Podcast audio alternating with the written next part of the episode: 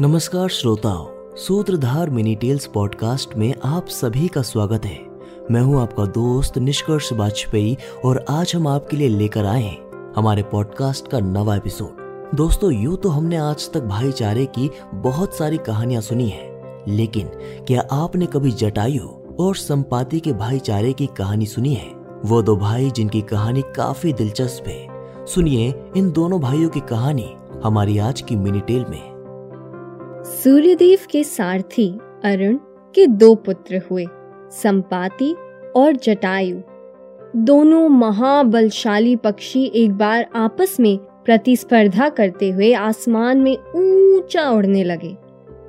उड़ते उड़ते जटायु सूर्यदेव के अत्यंत समीप पहुँच गया और सूर्यदेव की गर्मी से उसके पंख जलने लगे।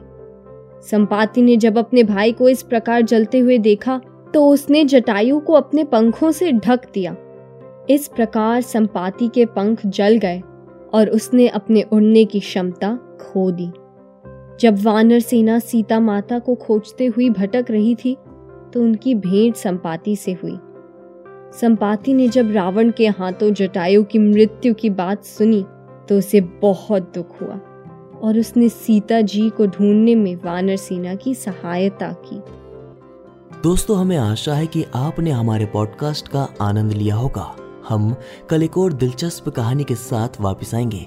लेकिन तब तक के लिए मैं आपको हमारे पॉडकास्ट के अगले एपिसोड की कुछ झलक दे देता हूँ।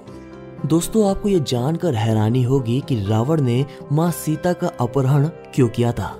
दरअसल नखा अपने भाई रावण से बदला लेना चाहती थी और रावण का सीता माँ को अपहरण करना भी नखा के बदले का एक हिस्सा था। जी हाँ आपने बिल्कुल सही सुना। जानिए इसके पीछे की पूरी कहानी हमारे अगले एपिसोड में। और फॉलो कीजिए हमारे पॉडकास्ट सूत्रधार मिनी टेल्स को।